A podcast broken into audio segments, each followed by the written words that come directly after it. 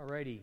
Um, so before I, I forget, I want to just kind of lay out a couple of things that are going to happen over the next few weeks. Tonight we're, we're obviously in, uh, we're still in Isaiah, and we're going to be in Isaiah for a couple, couple more weeks, just dealing with some of the weird things. I want to draw your attention to the weird things and just sort of expose you to uh, the wonders of Hebrew poetry and how fantastic and confusing, befuddling, you might say, that it can be. Um, that said, next week we won't be meeting. So there won't be any uh, Wednesday night uh, next week. I will be in Austin, Texas, uh, learning how to preach. And I know most of you are thinking, thank God, finally somebody is somebody is going to teach him. Uh, maybe they'll get through to him. So I'm going to be there at a conference, or it's actually technically a workshop in Austin. And so I'll be out of town, won't be here to teach. And so we're, we're Wednesday night won't happen next week. So just know that, but then we'll resume regular scheduled programming um, the following Wednesday. All right? So we good on that? And so we'll pick back up in Isaiah. Uh, then tonight we are in Isaiah 14. Here's what I want you to do. I didn't include Isaiah 14 in the verses, so I want you to just open your Bible to Isaiah 14. A lot of the other verses that we that are mentioned in the in the packet are going to be included in the packet, uh, but Isaiah 14, I figured let's just lay eyes on the actual text of Scripture so you know I ain't jiving you, okay? That I ain't trying to trick you or confuse you or um, mess around here, okay? So um, the, the central thing that we're, that one of the first things I want to tackle in Isaiah and one of the most kind of confusing, I think, passages, maybe it's not so much confusing as it is often misinterpreted, I think, uh, passages is Isaiah 14, and um, you can see in verse 12, if you go to verse 12, and um, I want I want to just read through it. That way we can see at least the first few verses here from 12 on. Uh, how you are fallen from heaven, O day star, son of dawn. How you are cut down to the ground, you who laid the nations low. You said in your heart, I will ascend to heaven above the stars of God. I will set my throne on high. I will sit on the Mount of Assembly in the far reaches of the north. I will ascend above the heights of the clouds. I will make myself like the Most High. But you are brought down to Sheol, to the far reaches of the pit. Those who see you will stare at you and ponder over you. Is this the man who made the earth tremble, who shook kingdoms, who made the world like a desert and overthrew its cities, who did not let his prisoners go home? All the kings of the nations lie in glory, each in his own tomb. But you are cast out away from your grave like a loathed branch, clothed with the slain those pierced by the sword, who go down to the stones of the pit. Like a dead body trampled underfoot, you will not be joined with them in burial, because you have destroyed your land, you have slain your people. May the offspring of evildoers nevermore be named. Prepare slaughter for his sons, become because of the guilt of their fathers, lest they rise and possess the earth and fill the face of the world with cities. Um, okay. Um, so this, this passage uh, describes someone that Isaiah calls uh, the day star. He refers to him as a day star or son of the dawn in verse 12. Um, and says that, that he describes them as falling from heaven. And he says the reason in verse 13, he describes what it is, and their reason, he says, is what? Verse 13, you can answer this. What does he say? What's that? I, I will ascend to heaven. I will, I will ascend to heaven above the stars of God. I will set my throne on high. So he's brought low. He's kicked out of his position as day star, son of the dawn, uh, for pride. He as- wanted to ascend above the created order and, and make himself like God. You, you may have heard that before. We will become like God. Uh, that's, that's the lie all the way back at the beginning of, of the Bible in the Garden of Eden. Uh, Adam essentially said the same thing ascend above the created order. I will become like God, uh, knowing good and evil. At least Adam and Eve both thought that. And I think probably most of you, and I know this is true because when we went through this passage a few weeks ago, uh, I, I asked what is, what's being talked about here, and most everybody said, well, Satan, uh, in verse 12, that uh, Satan was the topic. And I think that's a, nope, it double clicked on me. There we go. Um, did, I, did the first one show? The first one didn't show. It double clicked on me the first time, is what it was. It single clicked on me. All right, if, if it does that, just let me know. Uh, so, pride is that first blank. All the, the, spoilers, just, it's just, that's all it does. It just spoils it. Hold on, I'm getting there. One step at a time, Shannon. Uh, hold on just a second. Just a second. Um, so, first, first things first pride. All right. His, what he said in his, his heart, I will ascend. I, am he, he's basically uh, kicked out of heaven for pride. All right. I really got I'm just going to turn around each time just to make sure it doesn't double click on me because that gets confusing, especially when we talk about this. All right. Okay. Um, now, one of the common interpretations of this passage is that the person being referred to by Isaiah is Satan. And um, th- so, how, how, does, how do we get all these pieces? Let's, let's put together the pieces that we've come to understand over the years, all right? What we've come to believe, anyway, about this passage. The, the translation of day star, so Isaiah is written in Hebrew, all right? And from that, we get the translation day star from the word that's used there in Hebrew, which I'll talk about in just a second when the Hebrew text was translated into Latin, the Latin translation of that same word is Lucifer. All right? Tracking with me so far? Okay. Now, once the interpretation of this passage became Satan being the one that's in view here, then Lucifer got taken from the Latin and used as a proper name for Satan himself. Tracking with me so far? Seems like a confusing way to do things, doesn't it? D- does seem like a little. And, and how many, and now just be honest, how many, I'm not setting anybody up, and I'm not really even here to have much of a debate. How many have heard since you were little the name for Satan is Lucifer? What's interesting is that in the New Testament, uh, John gives a description of the devil and he calls him the dragon, who is called the devil and Satan. He doesn't say the word Lucifer anywhere in there.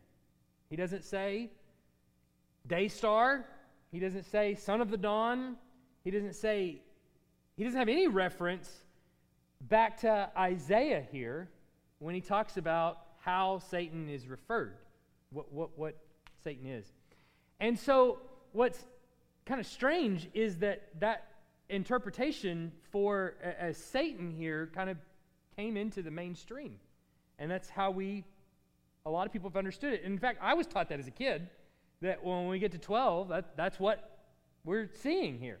Satan warred with God, was kicked out of heaven, and so on and so forth. And a lot of that is, there's a whole bunch of passages that come into that. What's interesting, though, if you back up in the passage, now we're, we're still looking at Isaiah, You've got your eyes on the text, all right? Go back in chapter 14, all the way back up to verse 3.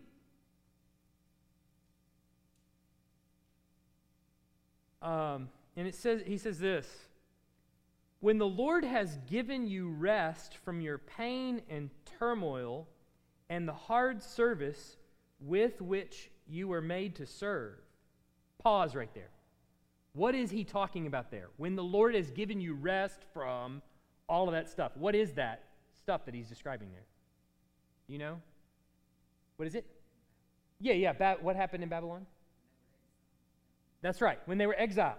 So he's saying, this is Isaiah. Remember, we've been through the whole book of Isaiah. This is Isaiah looking into the future. We talked about that. Isaiah is a really lengthy in terms of chronology, very lengthy because he's talking when they go, when the northern kingdom goes to Assyria, which is a hundred and some years before Judah ever goes to Babylon. And now Isaiah is here going, reaching way into the future and saying, when you are done with that, all right, when you when the Lord gives you rest from that, you return. What does he say in verse 4? You will take up this taunt against the king of Babylon. Now, why would they take up a taunt against the king of Babylon? What is Isaiah telling them? Not only that the Lord's going to give you rest, what is he telling them about the king of Babylon? He, he's going to take him out. He's going to kill him. He, he's going to be dead.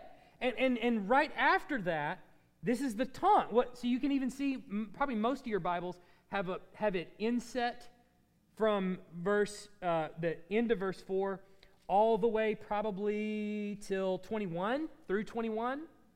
You have that kind of inset. What it's describing for, or what it's telling you there, the, the little, all the stylistic things like that, it, that's not original to the text. It's just the, the makers of your Bible are kind of helping you see the part that's differentiated. This is a part that's quoted. It's like a limerick or a poem. They're helping to kind of differentiate for you there. So he says, how the oppress, how the oppressor has ceased, the insolent fury ceased. The Lord has broken the staff of the wicked, the scepters of. So p- just picture this for just a second. Here is Babylon taking the southern kingdom off into captivity, and then at some point, Isaiah is telling them, look, it's not always going to be that way. Eventually, the Lord is going to smash Babylon, and he's going to give you rest. And what's going to happen in the end is all the things that went against you are going to turn around on your oppressor. And now you're going to take up a taunt against them as he marches on down to Sheol. When, when you march down to Sheol, when you go to Sheol, what are you? Dead, right? And, and it even says in the passage that we read, like, he doesn't even have a grave. You, you, there's not even a grave for you. You're going to be kicked out of even the graves. You're going to be, you're how the oppressor has said, oh, look, you were this mighty guy, and now you're thrown out. You're not, you're not there anymore. So, what's interesting is that the referent, we call that a referent. What, what is verse 12 referring to when he says, how you are fallen from heaven, O day star, son of the dawn. We don't have an update past verse 4 that he's talking about somebody else, right? So we, we, we get to verse 12, and he's continuing the taunt. The taunt is, is still on, there's no change. In fact, if you look in the section as a whole, Isaiah is going from one nation to the next nation. So you can see that very clearly in verse 28. Uh, you can just see the headings at the top. That, that's probably good enough. It says, An oracle concerning Philistia, the Philistines. Uh, fifth, chapter 15, an oracle concerning Moab. You probably see that there. Um, let's see. Uh, yeah, so anyway, there, there's, he, oh, then in 17, an oracle concerning Damascus, an oracle concerning Cush in 18, that's uh, Ethiopia, an oracle concerning Egypt in chapter 19. Um, and then obviously Babylon again in 21. Uh, Egypt and Cush again in 20. Uh, and then and finally Jerusalem in 22. Remember, th- this whole run of passages is Isaiah pointing the finger at each nation around and saying, You got some of the blame, you got some of the blame, you got some of the blame. This is how God's going to come in and judge you. And so the, the referent, as we're looking at the text itself, and relying on what is the Bible. I don't care what people have said in the past. I don't care about any of that. Just what does is the Bible actually saying here? The referent doesn't change. It is Babylon he's talking about. And you're taking up this taunt against the king of Babylon.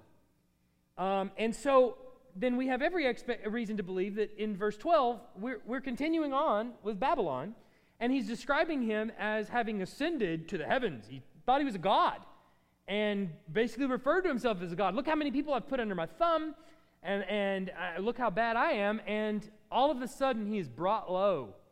In fact, he's killed. And, and that happens, actually. Cyrus comes in and kills uh, the king of Babylon and releases the Jews back, back home. Babylon becomes nothing, is laid to waste, and is wiped off the face of the earth and is still nothing. So all of his words are coming true. He, what he's saying is true. And then further, if you get on down the passage a little bit, um, he, he calls him a man. Uh, he, he uh, uh it says in 16, those who see you will stare at you and ponder over you. Is this the man who made the earth tremble, who shook kingdoms? So, so who is it we're referring to here? It's the king of Babylon, is who the referent is. Okay, that seems very clear. What's interesting then is then how did we come to say this Satan being the referent here? It actually didn't come from the Bible, believe it or not. It came from three prominent places, and it came very early on, actually, in biblical history. This may be interesting to you. It may not be. Shoot me if it's not. That's fine. Um, so, uh, the first was Tertullian, who is a church father, uh, probably about a third generation church father. Um, Tertullian was. And he was somewhere between the, he was born somewhere close to 145 I put the earliest date there. Some think it's later. Uh, he died in about 220 AD. Um, he has a, a, reference to this passage as he's describing, he's arguing against somebody, and he, he has a reference to this passage and he says, This must be Satan. Okay, that's basically how he, how he puts it to him. This, this, this has to be the devil. And um, he goes on to be a little bit more confusing, where you almost sort of think that maybe he, is, he does understand that it's the king of Babylon. But anyway, he says this must be the devil. Tertullian, the church fathers are, are interesting. I revere them a great deal, and I've, I've read all of them. I love them. I, part of my major in seminary was on uh, early church history, and love Tertullian. But you got to be careful because towards the end of their life, sometimes they just take a turn, and he's one of them.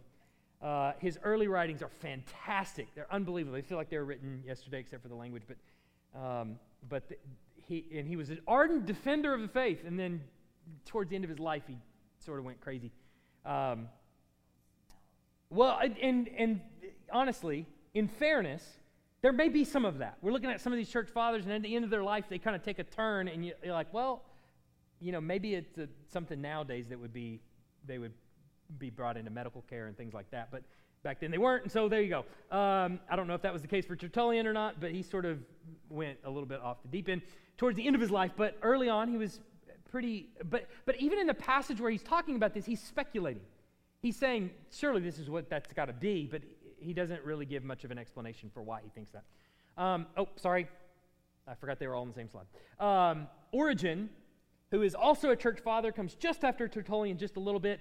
He, he regularly refers to Satan as Lucifer, which I take it that's where he gets this, is from the Latin translation of the Hebrew text there, and he just he calls Satan, he routinely refers to Satan as Lucifer on, on a couple occasions. But then, most prominently, where that interpretation comes from is actually from John Milton in Paradise Lost, where he refers to uh, the city, city and proud seat of Lucifer, so by allusion called of that bright star to Satan, Paragon. So he, he has obviously borrowed from the language from Isaiah and taken that as the interpretation. And so those three sources are the most prominent, and the interpretation that this is Satan all of a sudden, it, it comes mainly from those three sources.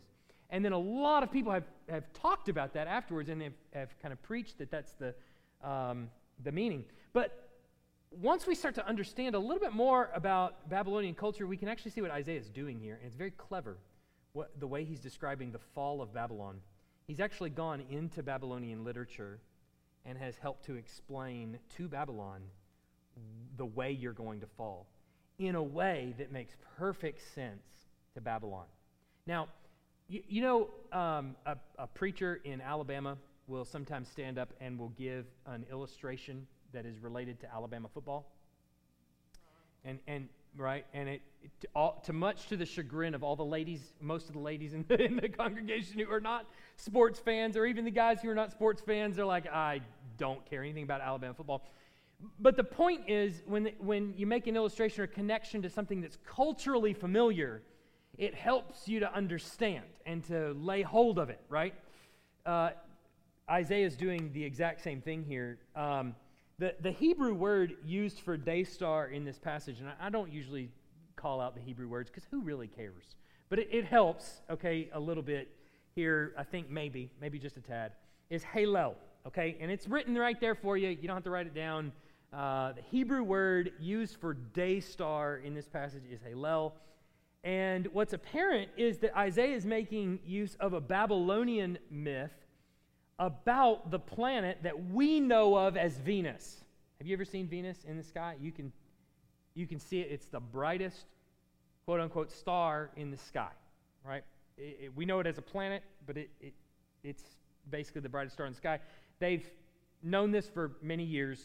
But Halel actually means bright shiner. It's the sun of the dawn. It, it's, it's up there, even in the early morning. As the sun is beginning to rise, you can still see Venus shining brighter than everything else in the entire sky. And so, according to the myth, the, the Babylonians have a, a myth, a story about Venus and how it came to be and its, its whole kind of mythology, its origin, if you will, or whatever. Um, according to the myth, Halel, this bright star, Venus, whatever the Babylonians also called it, um, this star uh, aspired to make himself king over the sun, exalting himself over the sun, um, by scaling the ramparts of the heavenly city. And eventually, in the end, Venus is conquered by the sun and, and cast down, relegated to second fiddle, as it were. Um, and so, within the biblical context, what Isaiah is doing is basically taking the same myth that the Babylonians have about Venus and repurposing it and reapplying it to a, a different ref, referent. And so he's basically saying that the planet Venus, that story you have about the planet Venus, is your story, King of Babylon. You have thought to exalt yourself over the sun. But what he also does then is he takes the sun and replaces it and puts who in the place? God. You've sought to exalt yourself over God's created order. You've sought to make yourself God. So it's not Venus now trying to conquer the sun, it's the king of Babylon trying to conquer God. And what is in the end is going to happen? You, king of Babylon, just like your myth lays out, you also are going to be kicked out. You're also going to be relegated to second fiddle. You're going to be kicked out of, of heaven. And so you've sought to exalt yourself over the one true God, Yahweh, but He is going to bring about your downfall. All right? Go ahead. Gotcha.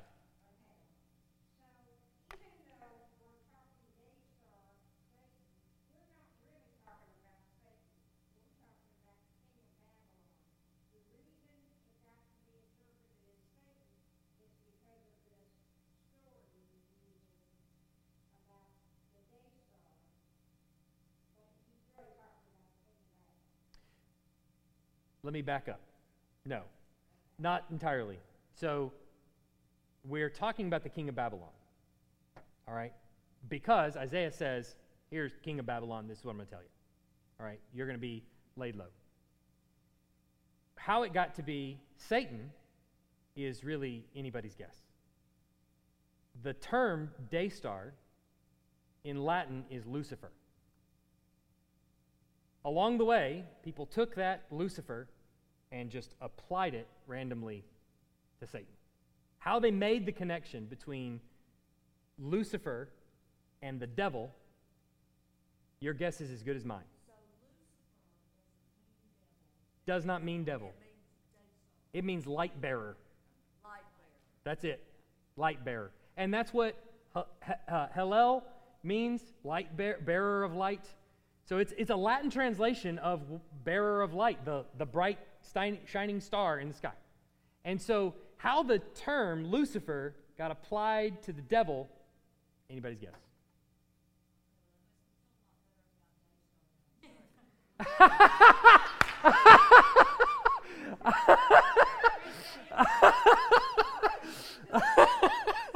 I didn't even think about Daystar down the street. That's the first thing that popped up. Yeah, I didn't even I didn't even think about that. Yeah, yeah. So so that's part of the confusion. I'm sorry about that. The, how it got from from Daystar, Hillel, Lucifer, translated to this must be the devil. Those three sources are the earliest and most often repeated that we have of that connection, and then it just got disseminated. And that's but but what I'm my point is look at the Bible. He never says that. Never does he say that. In fact, in the New Testament, when the author goes, Satan, the, the dragon, who is also called, he doesn't say Lucifer in there. He doesn't say Daystar. He doesn't even use the Hebrew word that's used here in, in Isaiah at all to refer to the devil. Now, we're going to talk about the devil being kicked out of heaven. We're going to talk. We're going to talk about those things, and I'm not saying any of those things are off, off the table necessarily. This, this is not tell, telling you that. This is talking about the king of Babylon. This isn't the history of how the devil came to be and all of those kinds of things. There's lots of things we know about the devil. There's a lot of things we don't know about the devil. It just none of it comes from Isaiah 14. All right, that's that's all I'm saying. Does that make sense?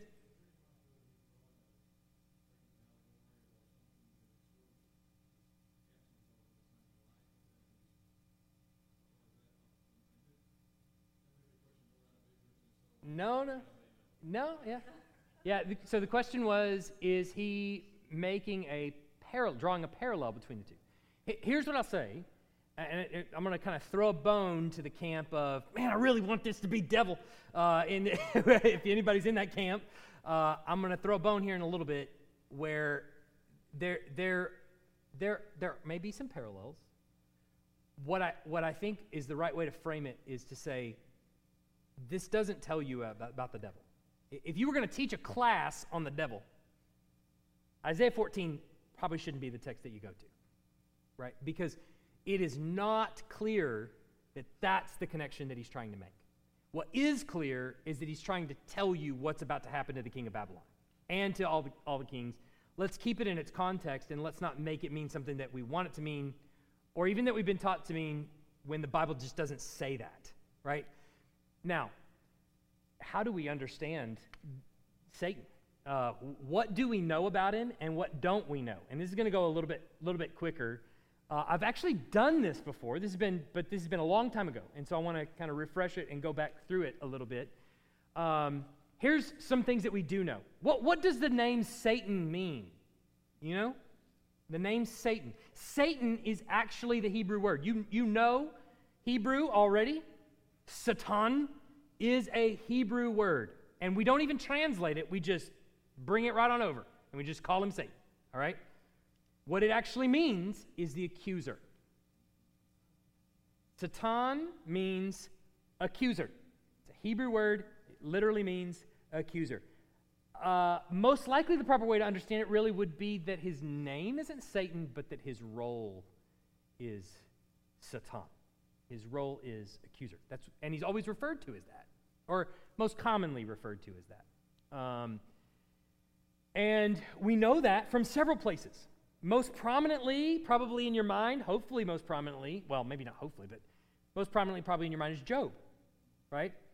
You, you kind of think to yourself, well, what's he doing there, right? Don't you? Who hasn't read the book of Job and gone like, why, why, why is he why, why is he, God summons the sons of God and the heavenly council? And what, what business does Satan have being there in the heavenly council? Look, look at Job 1 6 to 12.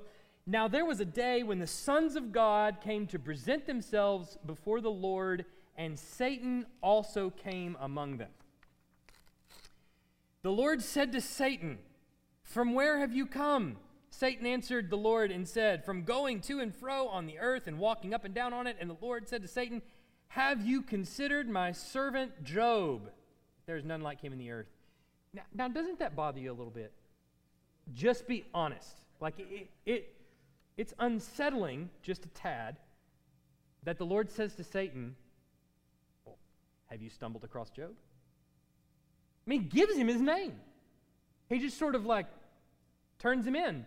Well, the first thought we have is, is what, is, what is Satan doing there? Well, his role tells you a lot about this whole scene. His role is one who is an accuser. What does he accuse? He accuses people.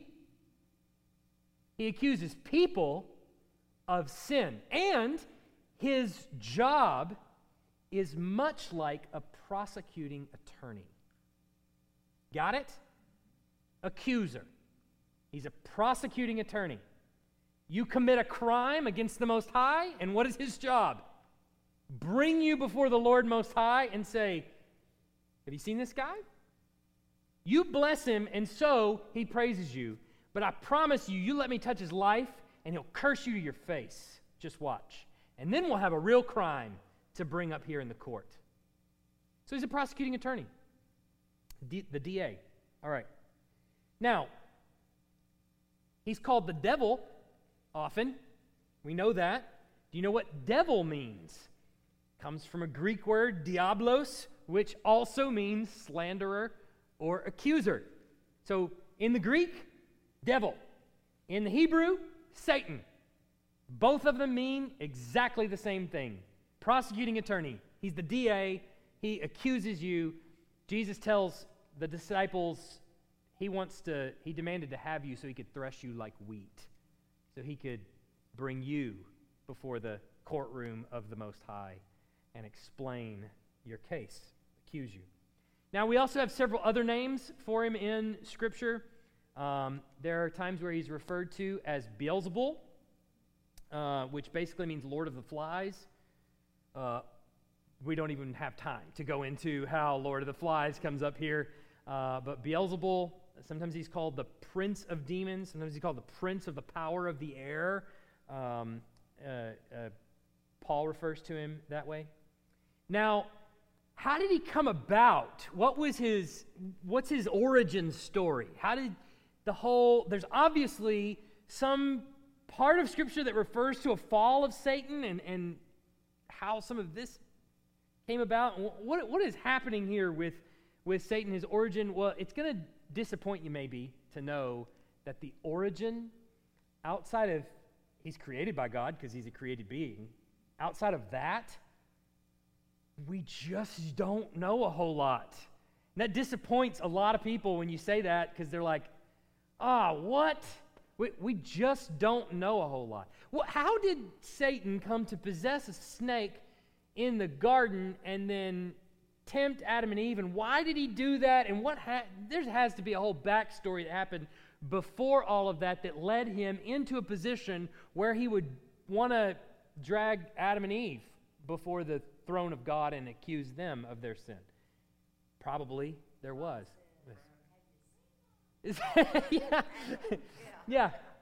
I don't, I don't know what exactly that was. And the Bible is really pretty silent on anything, on many things that took place before us, before we came on the scene. There's a couple of places where he refers to things that happened as he created the world. Again, in the book of Job, the sons of God rejoiced at the creation.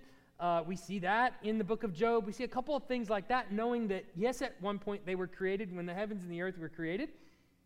And then there's a lot of silence before man comes onto the scene and they start in, Satan starts interacting with them and tempting us and all of that. Right? So there's there's it's not a whole lot. All right?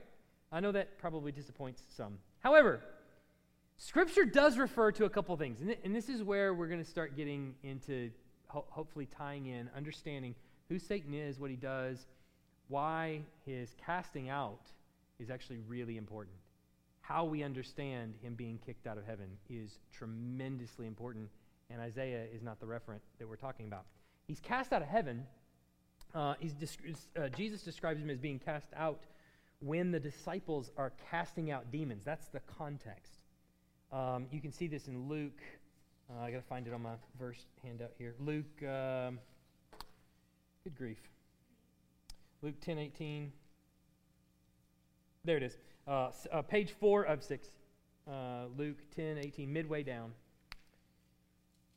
Uh, and he said to them, I saw Satan fall like lightning from heaven. That context of, the, of he says something similar in Matthew, but that context of, is when he's transitioning the disciples to go and actually cast out demons in the name of Jesus.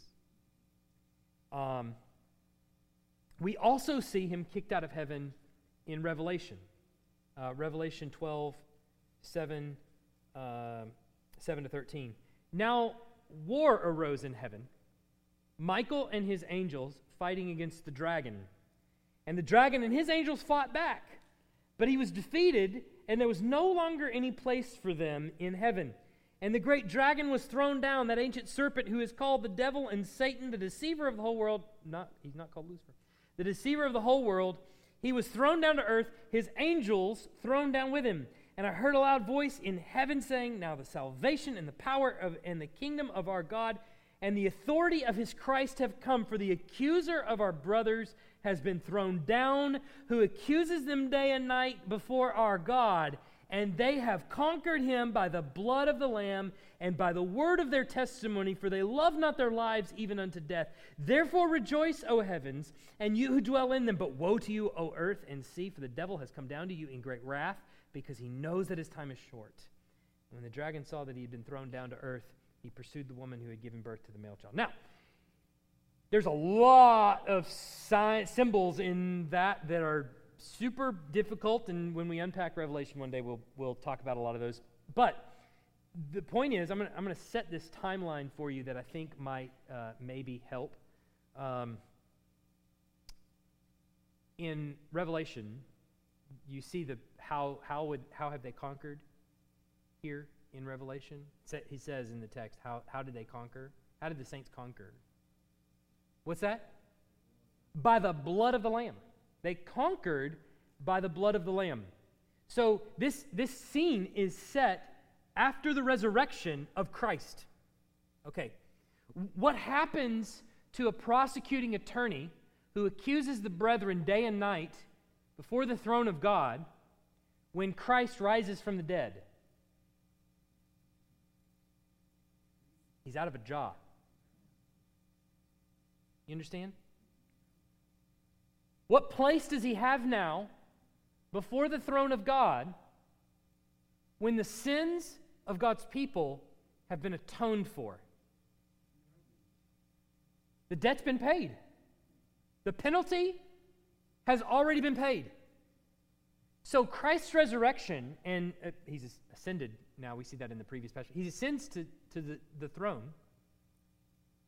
Satan, the accuser, the, the prosecuting attorney, has no role in heaven anymore. So that job that we see him doing in Job, the job in Job, is no longer. That was his job. He did it day and night, it says. He accused the brethren day and night. And now that Christ has risen from the dead, there is no more need for a prosecuting attorney. The defense has spoken. The judge, jury, and executioner, God Himself, has declared His children not guilty. The trial is over. So the accuser, what's he left to do? Woe to you, O earth and sea. He knows his time is short. All right. Oh, he's accusing you, but not there. I, I say there. You, you know what I mean.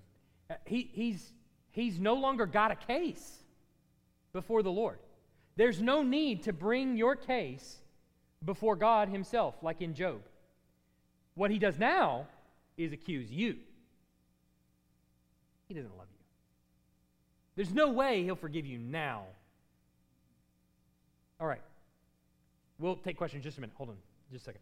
Um, now, one thing we do know is obviously Satan is powerful, and clearly he has an archangel like responsibility or role or prestige.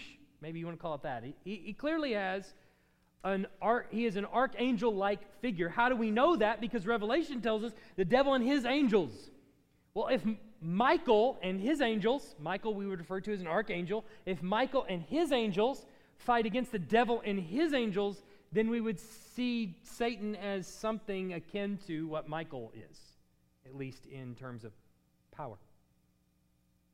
Um, we also know that Satan disguises himself as an angel of light.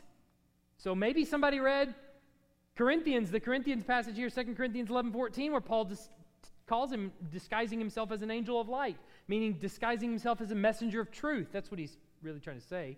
Maybe somebody read that and then, I don't know, went back into light bearer in Isaiah and attributed that to him. I don't know. All right. So we also know that his role and activity today, he is the God of this world. By that, Paul does not mean, by the way, that he, has, he is all powerful when it comes to this world. That's not what he means. He means that all false worship, any worship that is not directed towards God, is ultimately directed towards Satan, whether they know it or not.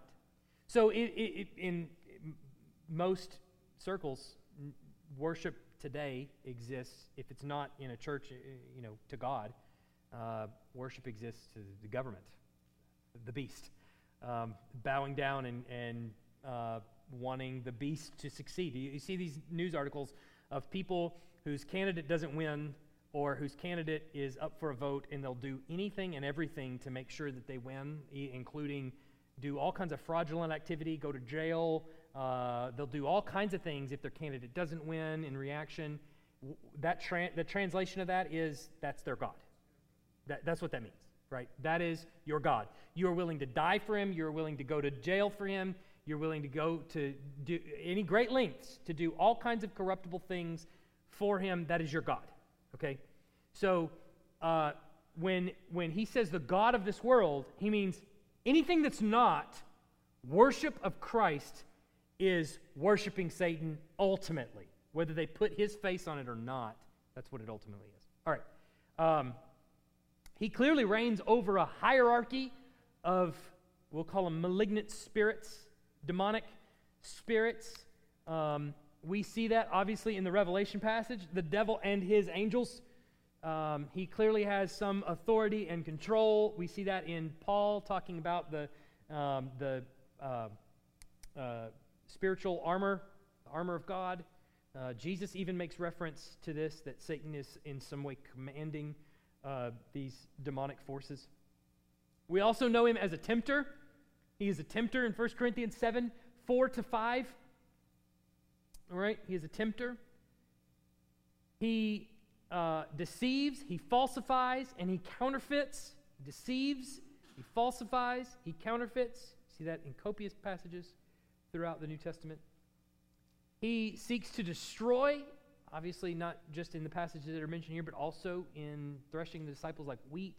He wants to tear down and destroy uh, God's people.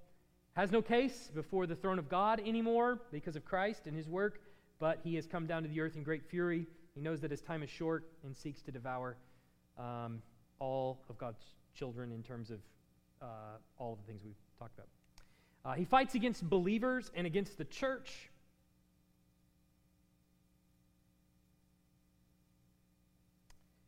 Now, a couple of myths here that I want to cover just right here at the end. Um, believe it or not, he is not the all the cause of your sin. The, the devil made me do it is not going to work. He is not the cause of all of our sin. Uh, you, you'd like to think that, but, but listen to how James describes your temptation. Uh, now, d- don't get me wrong. The New Testament does say he's a roaring lion seeking whom he may devour. Okay, that's true. But he's not the only cause of your sin, all right? Uh, let no one say when he is tempted, I am being tempted by God. For God cannot be tempted with evil, and he himself tempts no one. But each person is tempted when he is lured and enticed by the devil. Wait, what does that say? By his own desire. Ah,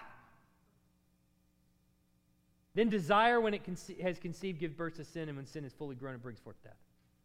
So, James is not letting you off the hook at all and saying, uh, your own flesh leads you into sin and temptation. You're drawn away by your own desires. The, the, the battle of the Christian life is a desire battle. Which desire is going to win? Right? The, the, the deal now is be, you've had, you were born with a fleshly desire. No one had to teach my children how to be mean to one another at all. Just didn't, never, they never had to be taught how to do that. They were born that way. All right? Eh, nor steal, nor list the things. It, no one had to teach you those things. You knew those things already. Your desires lead you that way into transgressing the law of God, as it were.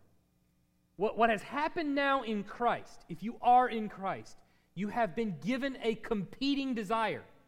Now it is possible also to please God. Before faith, it was not possible to please God. It was impossible to please God. I don't care how many times you donated to Goodwill, you still were not pleasing God if you're not a Christian. That sounds crazy, doesn't it? Two, two people can do the same thing. One can, both can donate all their possessions to the poor, and one is pleasing to God and one is not, because one is a Christian and one is not. What Paul says. Without faith, it's impossible to please God. So, you have been given a competing desire now that will actually do battle with the flesh. The one that wins is the one you feed more. Period. All right. Yeah. Um, Satan and his angels, also, we know, are not going to be the rulers of hell or the lake of fire. This is also another common myth. We get, you know, somebody goes to hell, and, and you see this in every hell house you do around Halloween.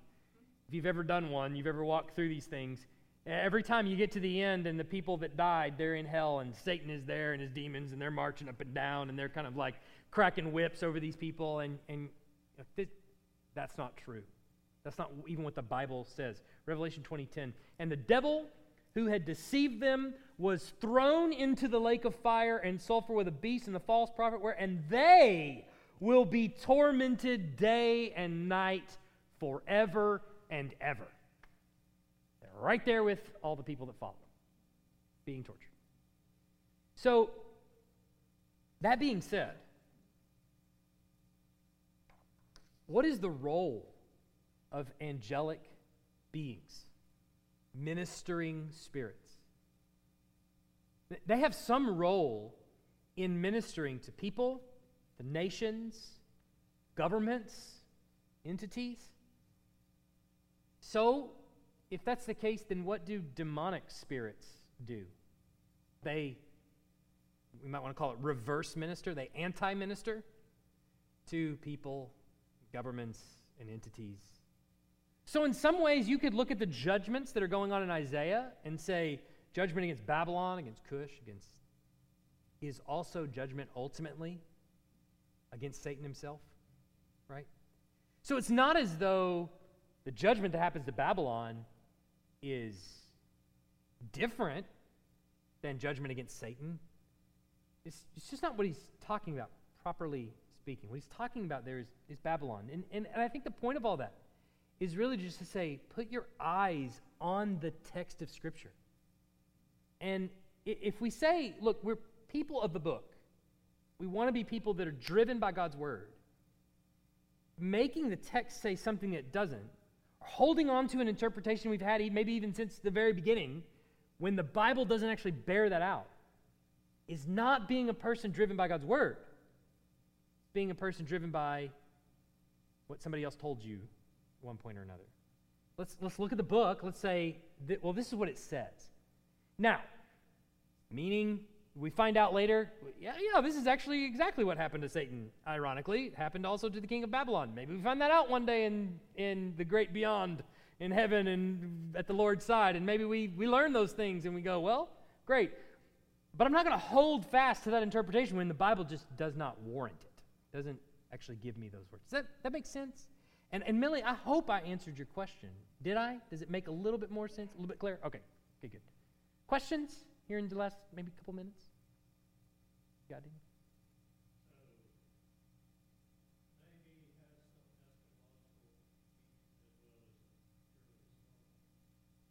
Um, maybe has some eschatological meaning is a broad category. uh, Uh, look, I, I, um, I, don't, I don't think so. I think every bit of evidence that I get out of that text, he is referring to a king who sat on a throne in Babylon. Was he influenced by the devil? Sure, there's no question about that. But is he talking about Satan? No. There's zero evidence in there. The, the one little thing that sometimes people say is like, is the word heaven in there, fell from heaven. And I mean, that's he, he's, in, he's going on to describe how he exalted himself above all of creation, which is where the heavens are. That's, that's why he's saying that. Go ahead.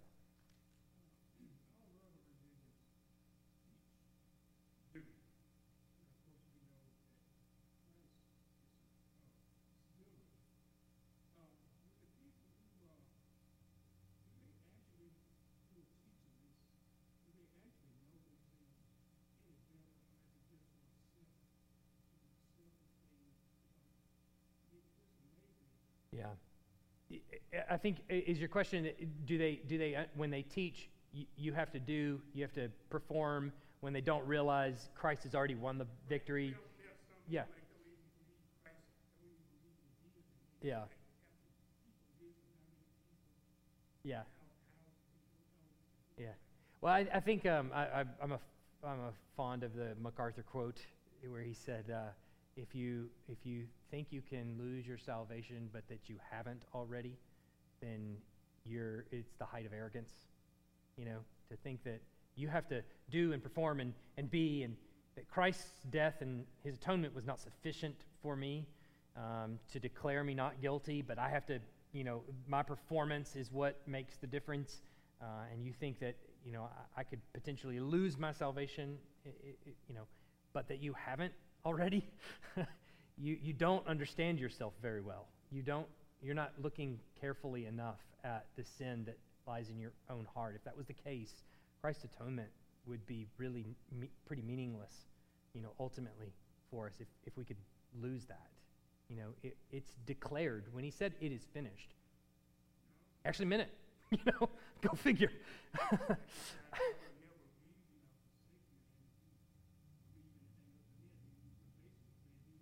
Right, right, right, right, right. Th- th- that passage in Revelation, I think, when it's rightly understood, is beautiful because they're telling you, uh, John, the, the angels, when they're saying this, they're telling you the battle has been won. Satan's role before the Lord is done. He no longer has a job, he's not on the payroll anymore. And that is a really beautiful picture. It, it's followed by, well, don't celebrate too much right now because he's come down to you in great fury because he knows that his time is short. So there is a window where it's going to be very painful for you, but realize that ultimately he has no job, and the reason that he's doing what he's doing is because he's been fired. Really beautiful picture. All right. Maybe we've our brains are taxed for tonight. Let's uh, let's pray. let's go. Heavenly Father, we, we thank you for an opportunity to just look deeply at your word, and, and I pray that the dividends paid here is, is not just in, in some academic exercise or just, you know, wanting to bash some, you know, thought that we've had for some time, but, but really to understand rightly what we're facing. That we are facing an adversary who is vicious and mean, and we need help to def- defend against. But also that Christ has won the battle and the war. It's over. And his time is short. And our time on this earth may be short too. But our time for eternity at Christ's side is, is a long time. It's going to be enduring. And it's something to look forward to and, and hope in. And that is just incredibly encouraging. It's encouraging to me. I hope it's encouraging to everyone here. But it is, uh, it's our joy. And I pray that you help that to sink into our, our hearts, that we would believe in those sins that we commit, that we would see that they have no eternal merit that we have been declared not guilty, and yet you have called us to strive for holiness. You have put your spirit within us to resist the schemes of the devil, to resist the desires of our own flesh, and to pursue the desires that you have given us in the ways that you have given them to us. And so I pray that would be our heartbeat tonight, tomorrow, and for the rest of our lives. Pray these things in Jesus' name. Amen.